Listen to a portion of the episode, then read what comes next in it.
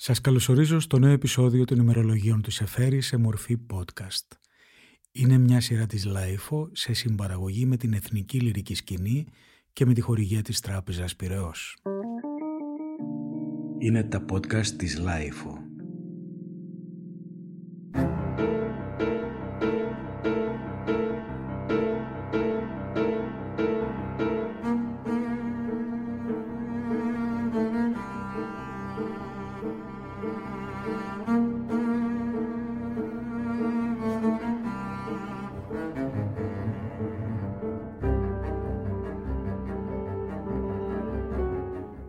Κυριακή 23 Μάρτη. Χτες του Λόρδου Ντάνσανη στην οδό Πλουτάρχου για το τσάι. Το βαριόμουν φοβερά, δεν μπορούσα όμως να το αποφύγω. Τους βρήκα γύρω στο τραπέζι, τον αψηλό του γέροντα με ύφος κυνηγού αγρίων θηρίων, την ξερακενή γυναίκα του και δυο άλλες μεσόκοπες κατσίκες που δεν κατάλαβα τα όνοματά τους έτσι όπως μου τα είπαν.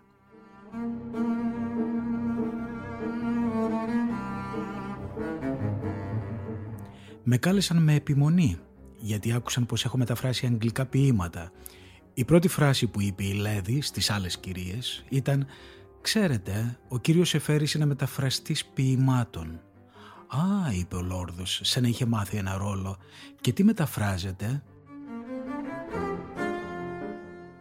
Ένιωσα τον εαυτό μου πολύ δυστυχισμένο και αβοήθητο στη μέση ενός ωκεανού αδιαφορίας. Μετάφρασα Έλιοτ και μερικούς άλλους νέους, είπα. Ο Λόρδος πήρε ύφος ξυφομάχου που είχε κολλήσει στον τοίχο τον αντίπαλό του. Σήκωσε το κεφάλι ψηλά και είπε με έναν περιφρονητικό μορφασμό. Για μένα ποίηση σημαίνει τρία πράγματα. Πρώτα μουσική. Δεύτερο στιχουργία, ενώ πραγματική στιχουργία με ρήμες και όλα τα άλλα. Τρίτο νόημα. Λοιπόν στον Έλιο τη μουσική είναι ανύπαρκτη, η στιχουργία είναι ανύπαρκτη, όσο για το νόημα δεν μπορώ να το βρω. Είπε αυτά και κοίταξε θριαμβευτικά τις τρεις γυναίκες που βρίσκονταν στον έβδομο ουρανό. Αν είναι έτσι ψιθύρισα, δεν απομένουν μεγάλα πράγματα στον Έλιοτ. No, έκανε αποφασιστικά ο Λόρδος.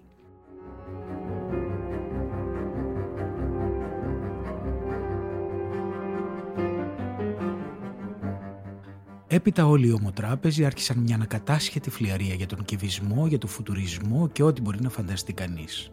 Ένιωθα πολύ άσχημα. Προσπάθησα να αλλάξω την κουβέντα μιλώντας για το Yates. Ο Λόρδος, ως Ιρλανδός, είπε: Είναι κολπαδόρος. Δεν το πρόσεξα, το αποκρίθηκα, τουλάχιστον στα ποίηματά του. Ναι, αλλά αν τον είχατε γνωρίσει όπως εγώ, θα του είχατε παρατηρήσει αμέσως. Στην κοινωνία ήθελε να φανεί πάντα ψηλότερα από τη σειρά του. Εδώ μιλούσε πια ο αριστοκράτης. Όταν έφυγα είχα όρεξη να κάνω τούμπες μέσα στο δρόμο. Meine Herren, heute sehen Sie mich Gläser abwaschen und ich mache das Bett für jeden. Und Sie geben mir einen Penny und ich bedanke mich schnell. Und Sie sehen meine Lumpen und das lumpige Hotel und Sie wissen nicht, mit wem Sie reden. Und Sie wissen nicht, mit wem Sie reden. Aber eines Tages wird ein Geschrei sein am Hafen und man fragt, was ist das für ein Geschrei? Und man wird mich lächeln sehen bei meinen Gläsern. Und man fragt, was lächelt die dabei? Und ein Schiff mit acht Segeln und mit fünfzig Kanonen wird liegen am Kai. Man sagt, gewisch deine Gläser, mein Kind, und man reicht mit dem Penny hin. Und der Penny wird genommen und das Bett wird gemacht. Es wird keiner mehr drin schlafen in dieser Nacht. Und die wissen immer noch nicht, wer ich bin. Und die wissen immer noch nicht, wer ich bin. Und in dieser Nacht wird ein Getös sein am Hafen und man fragt, was ist das für ein Getös? Πού βρίσκεται ο Σεφέρης και πίνει τσάι και κουβεντιάζει για ποίηση, έτσι το, δυσαρεστημένος. Και μιλάει για τον Έλιοτ και τον Γέιτς και όλα αυτά. Φαίνεται απίθανο, αλλά είναι στην Αθήνα. Στην Αθήνα λίγες μέρες πριν οι Γερμανοί επιτεθούν στην Ελλάδα, τόσο από τη Βουλγαρία όσο και από την Κυκοσλαβία, διαλύοντας τη λεγόμενη γραμμή μεταξά, που πέφτει αποκομμένη από τα μετόπισθεν. Ήταν κάτι που το περίμεναν βέβαια όλοι, αλλά που και πάλι έσπηρε τον τρόμο στην Αθήνα και αυτός ο τρόμος διαπερνάει, συγκρατημένος βέβαια, και στα ημερολόγια του Σεφέρη, που αποκτούν επίσης και την αξία του ντοκουμέντου εν προκειμένου.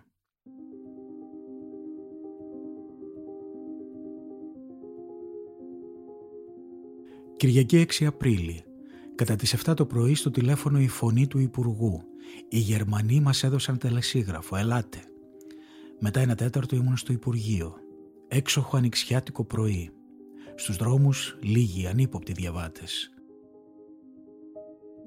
Διάβασα το πρώτο ανακοινωθέν. Στις πέντε και μισή ο Γερμανός πρεσβευτής πήγε στο σπίτι του Κορίζη και του έδωσε μια σύντομη νότα. Προς το μεσημέρι ο κόσμος, πληροφορημένος από τις ειδικές εκδόσεις των εφημερίδων, σχηματίζει διαδηλώσεις στην οδό Σταδίου, που στην αρχή οι χωροφύλακες διαλύουν. Το μεγάφωνο της αιών στο διπλανό σπίτι δεν πάβει να με πονοκεφαλιάζει. Ξαφνικά εμφανίζεται ο Κοτζιάς σε ανοιχτό αυτοκίνητο μοιράζοντας χειραψίες. Έπειτα άλλο αυτοκίνητο με το βασιλιά, το διάδοχο, τον κοριζή και έπειτα τούτο,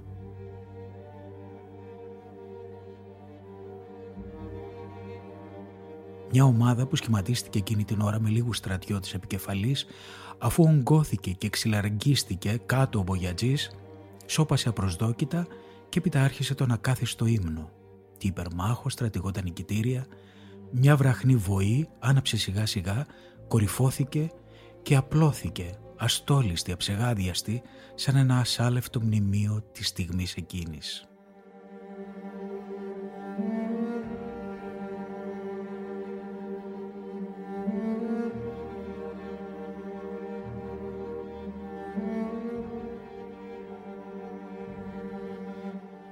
Έπειτα στην conference των δημοσιογράφων μιλάω πρόχειρα, χωρίς να ξέρω καλά καλά που θα καταλήξω. Σαν τέλειωσα, διάφοροι μου έσφυγαν το χέρι συγκινημένοι. Θα πρέπει να ήμουν σε κατάσταση καταληψίας. Ρωτώ τους συνεργάτες μου τι είπα.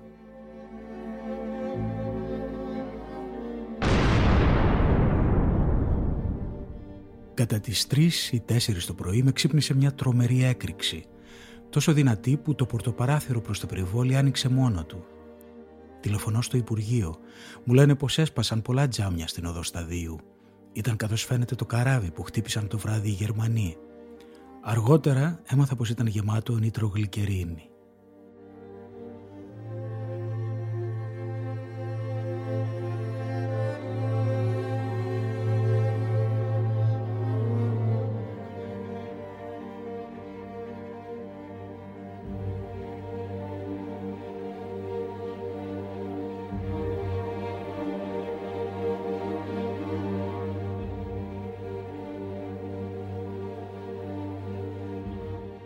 Τρεις μέρες μετά από την καταγραφή που σας διάβασα προηγουμένως, στις 10 Απρίλη δηλαδή του 1940, τη μέρα ακριβώς που οι Γερμανοί εισβάλλουν στη Θεσσαλονίκη, η Μαρό Σεφέρη, διαβλέποντας τα δύσκολα και τις μετακινήσεις που έρχονται, προτείνει στο Σεφέρη να παντρευτούν.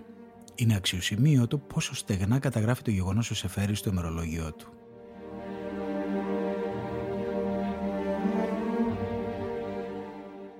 5η 10 Απρίλη 1941. Χτε βράδυ στο τραπέζι, καθώς μιλούσαμε για άλλα πράγματα, η Μαρό μου λέει: Θα έπρεπε ίσως να παντρευτούμε. Κοίταξε αύριο για τις άδειες, τη αποκρίθηκα. Το πρωί κοίταξα για τα δικά μου τα χαρτιά και έπειτα πήγα στο Υπουργείο. Το απόγευμα, αφού είδα δύο-τρει παπάδες δίστροπου και τον πατέρα μου, που είχε αντίδραση παραπονεμένη, Έκανα το γάμο μου κατά τις 6.30 στη Σωτήρα, δηλαδή στην εκκλησία απέναντι από το σπίτι του. Συγκίνηση ακούγοντας την τελετή το μύθο του κρασιού στο γάμο της Κανά και όλα τα σύμβολα του Διονύσου. Και το νερό έγινε κρασί.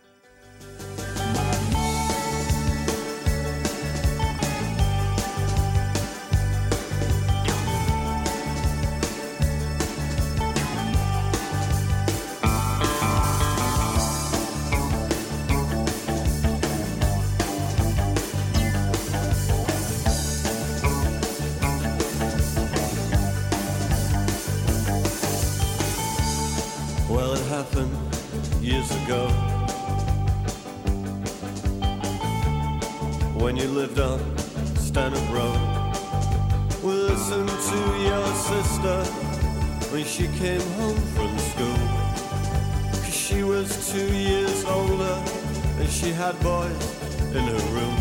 And listen outside, I heard her, alright.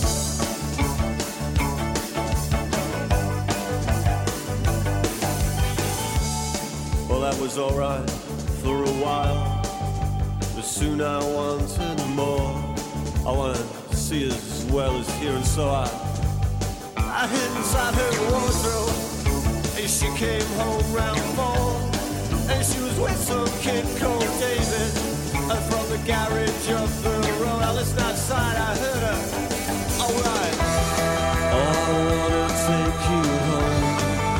I wanna give you children. Uh, you might be my girlfriend. Yeah, yeah, yeah, yeah, yeah, yeah.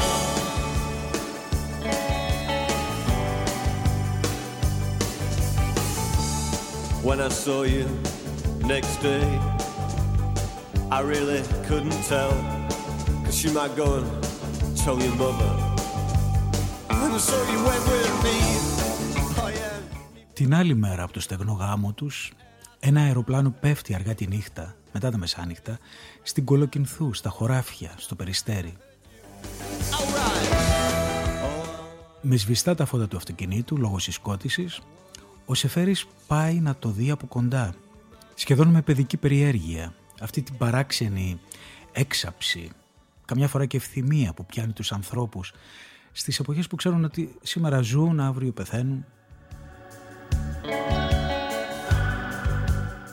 Αυτό που ξέραμε, αυτό που βλέπαμε πολύ πιο εντυπωσιακά στο Blitz του Λονδίνου. Κάτι τέτοιο πλανάται στην ατμόσφαιρα αυτής της καταγραφής που θα σας τη διαβάσω αμέσως τώρα. I fell asleep inside. I never heard her come. Oh, I opened up the wardrobe. Παρασκευή 11 Απρίλη. Τώρα που γράφω, μία και τέταρτο μετά τα μεσάνυχτα, κρατά ακόμα ο συναγερμός, ο μακρύτερος από την αρχή του πολέμου. Έχουν περάσει τρεις ώρες που σφύριξαν οι σιρήνες. Δυνατό φεγγάρι.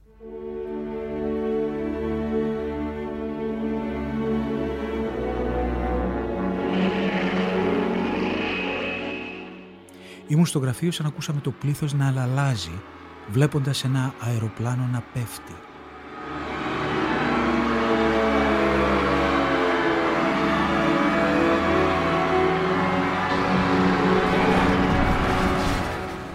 «Πάμε να το ειδούμε», είπε κάποιος. Έπεσε στο περιστέρι.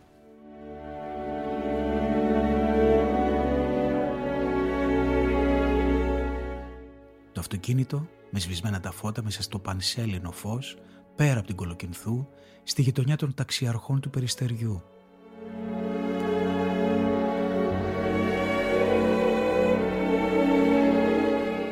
Το αεροπλάνο είχε πέσει σε ένα χωράφι. Μέσα στα σανά, μας είπαν. Πήγαμε ως εκεί πηδώντας σειρματοπλέγματα. Κοντά σε κάτι δέντρα ο σκελετός ξεχαρβαλωμένος. Το χαμομήλι μύριζε με όλη τη μυστική δύναμη της άνοιξης.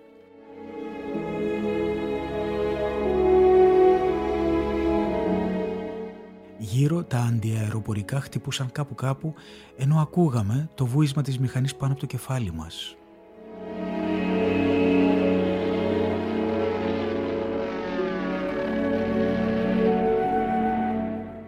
Γυρίζοντας μάθαμε πως το αεροπλάνο ήταν αγγλικό καταδιοκτικό και πως ο πιλότος σώθηκε με αλεξίπτωτο. Ωστόσο εκεί στο περιστέρι διάφοροι αυτόπτες μας είπαν πως είχαν δει το γερμανικό σταυρό και δυο σκοτωμένους από το πλήρωμά του.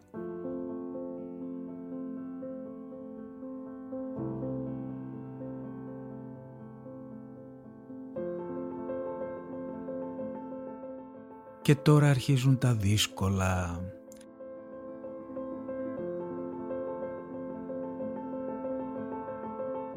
Καθώς οι Γερμανοί επελάβνουν προς τον Νότο, η ελληνική κυβέρνηση παίρνει την απόφαση να εγκαταλείψει την Αθήνα. Είναι μια κυβέρνηση δειλή, όπως καταλαβαίνουμε, και πανικόβλητη, όπως πολλές φορές λέει και ξαναλέει ο Σεφέρης, που βασικά θέλει να σώσει το τομάρι της, Απλώς αυτό το επενδύει με μεγάλα λόγια ο συνήθως. Λέει ότι θα πάει στην ελεύθερη Κρήτη και ότι από εκεί θα οργανώσει καλύτερα την αντίστασή της, αλλά κατά βάθος, όπως είπα, θέλει να σώσει το τομάρι της.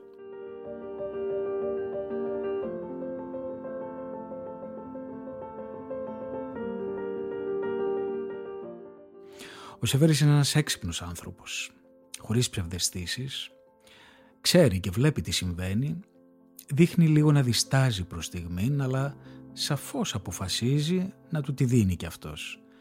Πρώτον διότι διαισθανόταν ότι έτσι ανοιχτά αγγλόφιλος όπως ήταν, ήταν στα μαύρα τα κατάστοιχα των Γερμανών και θα κακοπάθαινε ασφαλώς, αλλά και δεύτερον διότι γενικώς δεν του άρεσε και πολύ να δοκιμάζεται και να κακοπερνάει.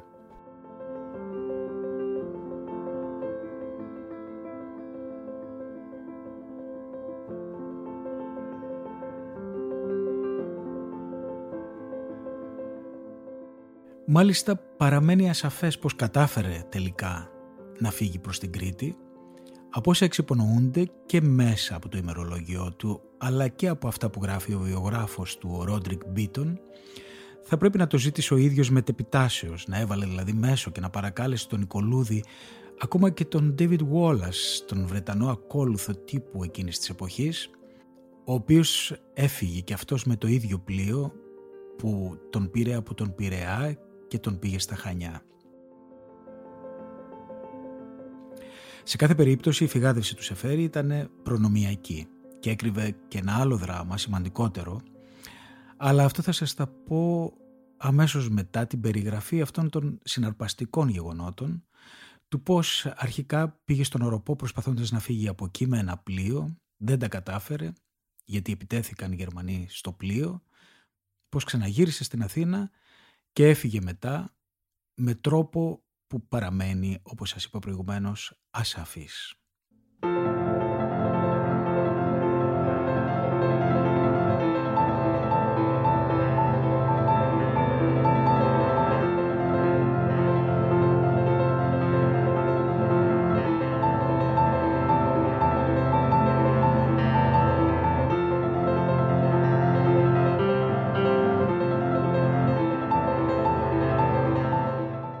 Μέσα Απρίλη 1941.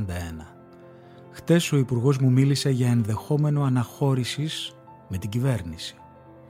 Κανένας ψύχρεμος άνθρωπος. Δεν ξέρουν καλά-καλά γιατί φεύγουν και τι θα κάνουν εκεί που θα πάνε. Δεν υπάρχει κανένα σχέδιο, καμία προετοιμασία. Ο αγέρας της Κρήτης είναι για αυτούς βραχνάς. Ο Υπουργός λογαριάζει πώς θα κουβαλήσει τις 15 τόσες κασέλες του, υπηρέτριες και τα ρέστα. Για την υπηρεσία δεν φροντίζει κανείς.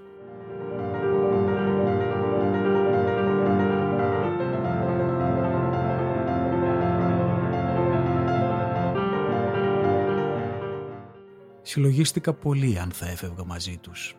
Ο συγχρονισμός με αυτούς τους ανθρώπους μου φέρνει συψεμία. Έπειτα παραδέχτηκα πως αν μείνω, οι Γερμανοί θα με αχρηστέψουν από την πρώτη μέρα. Ο πόλεμος δεν πρόκειται να τελειώσει με τη μάχη στα ελληνικά χώματα.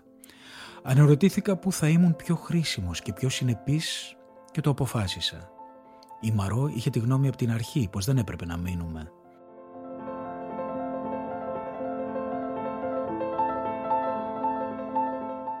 Το βράδυ ρώτησα τον Νικολούδη στο γραφείο του αν έπρεπε να θεωρώ βέβαιο πως θα ακολουθήσω για να ετοιμαστώ. Η απάντησή του ήταν «Κύριε Σεφέρη, ξέρετε πως είστε ο λίγον τι εγωιστής». «Έχετε δίκιο» του αποκρίθηκα. Άλλωστε δεν ανήκω στο δικό σας Υπουργείο. Χτύπησα την πόρτα ξερά και έφυγα.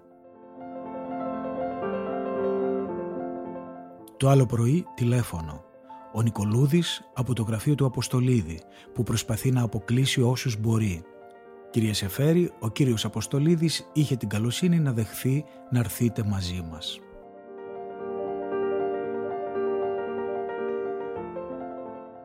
Μου δίνουν ένα κόκκινο χαρτί. Είναι το εισιτήριό μου για το επιβατηγό Σοφία που θα ξεκινήσει από τη σκάλα Οροπού.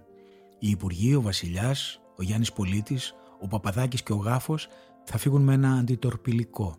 Μου δίνουν και το διάγγελμα του Βασιλιά για να το δώσω στις εφημερίδες. Θα δημοσιευτεί αύριο. Φεύγουμε απόψε.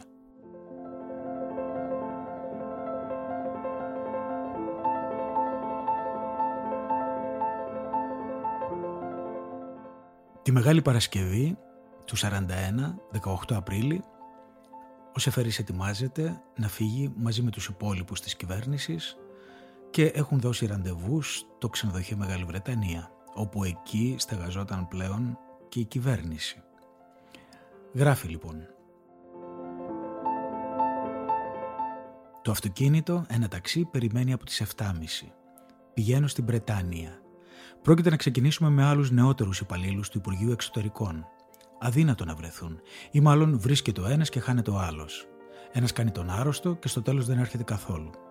Μέσα στους μισοσκότεινους διαδρόμους του ξενοδοχείου, εκείνοι που δεν φεύγουν, σεριανούν χαζεύοντας και μας κοιτάζουν περίεργα. Κάποιος μου έλεγε χτε βράδυ στο εστιατόριο με ηρωνία: Φεύγεις, ε, φοβάσαι μη σε πιάσουν οι Γερμανοί.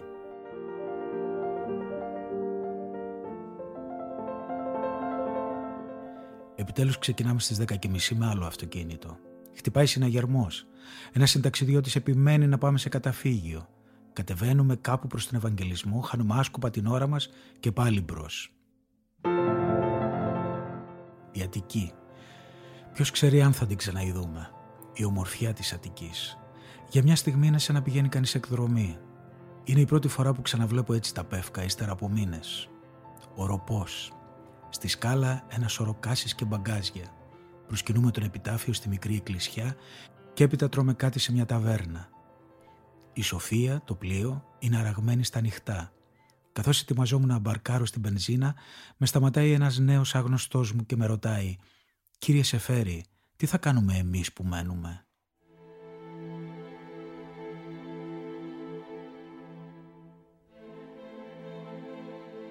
Ο πόλεμος εξακολουθεί του λέω και δεν τον χάσαμε. Κοιτάξτε να κρατήσετε το φρόνημά σας όσο μπορείτε και το νου σας να μην κάψετε κόσμο.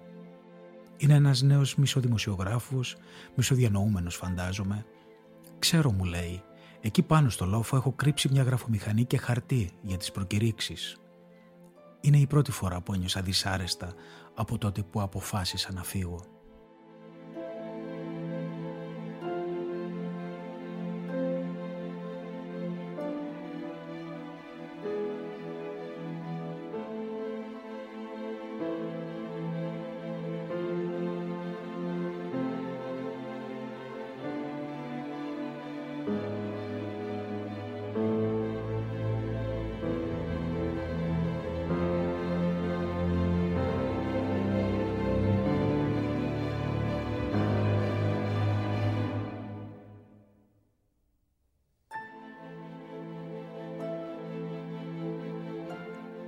Στο καράβι διάφοροι δημόσιοι υπάλληλοι και πολλοί χωροφύλακες.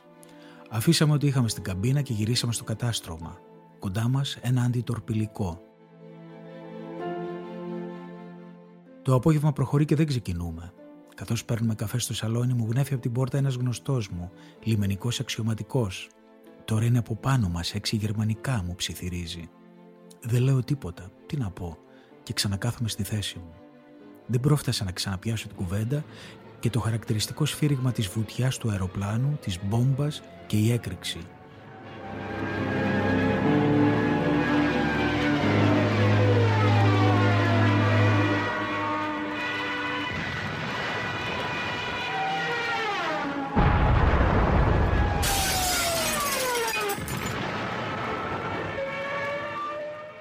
Τα τζάμια έσπασαν και δεν ξέρω πώς άρχισαν να τρέχουν νερά.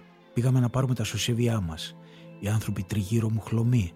Ένας αξιωματικός της χωροφυλακής φανερώθηκε με τη φανέλα φορώντας δύο σωσίδια. Ένας συνάδελφος, αυτός είχε βάλει και σιδερένιο κράνος και φώναζε: Γιατί δεν σηκώνουμε λευκή σημαία; Και όταν είδε τη μαρό που γελούσε, ξέσπασε. Είναι ανέδεια να γελά κανείς σε τέτοιες στιγμές. Το αεροπλάνο, καθώς μας είπε ένας αεροπόρος, βούτυξε ξιστά πάνω από το πλωριό κατάρτι και έριξε δύο μπόμπες αριστερά μας. Ο πλοίαρχος είχε την εξυπνάδα να αρχίσει αμέσως τους ελιγμούς. Ευτυχώς η ακτή φαινόταν και θα μπορούσε ίσως να κολυμπήσει κανείς ως τη στεριά. Μείναμε έτσι περιμένοντας. Νύχτωσε. Κατά τις 9 το βράδυ ήρθαν και μας είπαν, χωρίς να μας δώσουν το λόγο, να ξαναβγούμε έξω με τα πράγματά μας.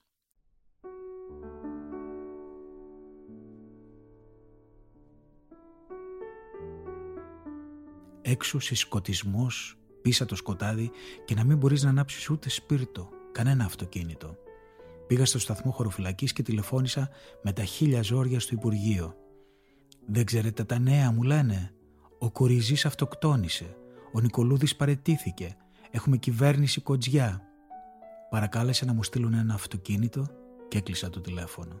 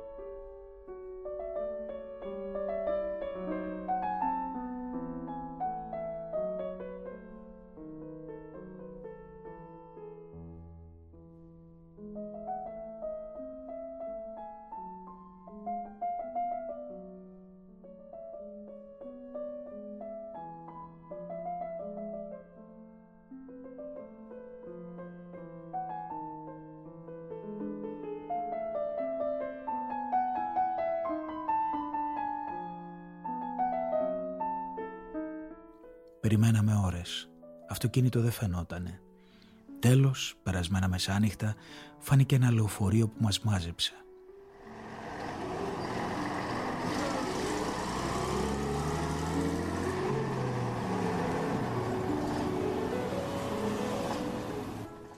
Στα μισά του δρόμου σταματήσαμε σε ένα εγγλέζικο φυλάκιο ή κατασκήνωση. Ανέβηκε ένας νέος στρατιώτης, μα δεν θα ήταν 20 χρόνο, εντελώς μεθυσμένος, με μια κολοσσία κουμπούρα που του κρεμόταν από τη μέση. Πλησίασε μια μικρή υπηρέτρια που ακολουθούσε κάποιον από τους συνταξιδιώτες της Σοφίας και της κόλλησε σχεδόν το πιστόλι στο κεφάλι τραβλίζοντας «You are a spy». Όλοι μας άναυδοι είχαμε καρφώσει τα μάτια πάνω στο κακόμερο το κορίτσι που δεν κούνησε, μήτε καν έπαιξε το μάτι του. Κάθονταν εκεί αδιάφορο, μαρμαρωμένο, κοιτάζοντας το άπειρο μέσα στο αδύναμο φως. Αυτό ήταν όλο. Μια στιγμή και ο νέος ξανάφυγε παραπατώντας. Μου έκανε εντύπωση η υπομονετική ψυχραιμία αυτής της μικρής. Είναι τα podcast της LiFO.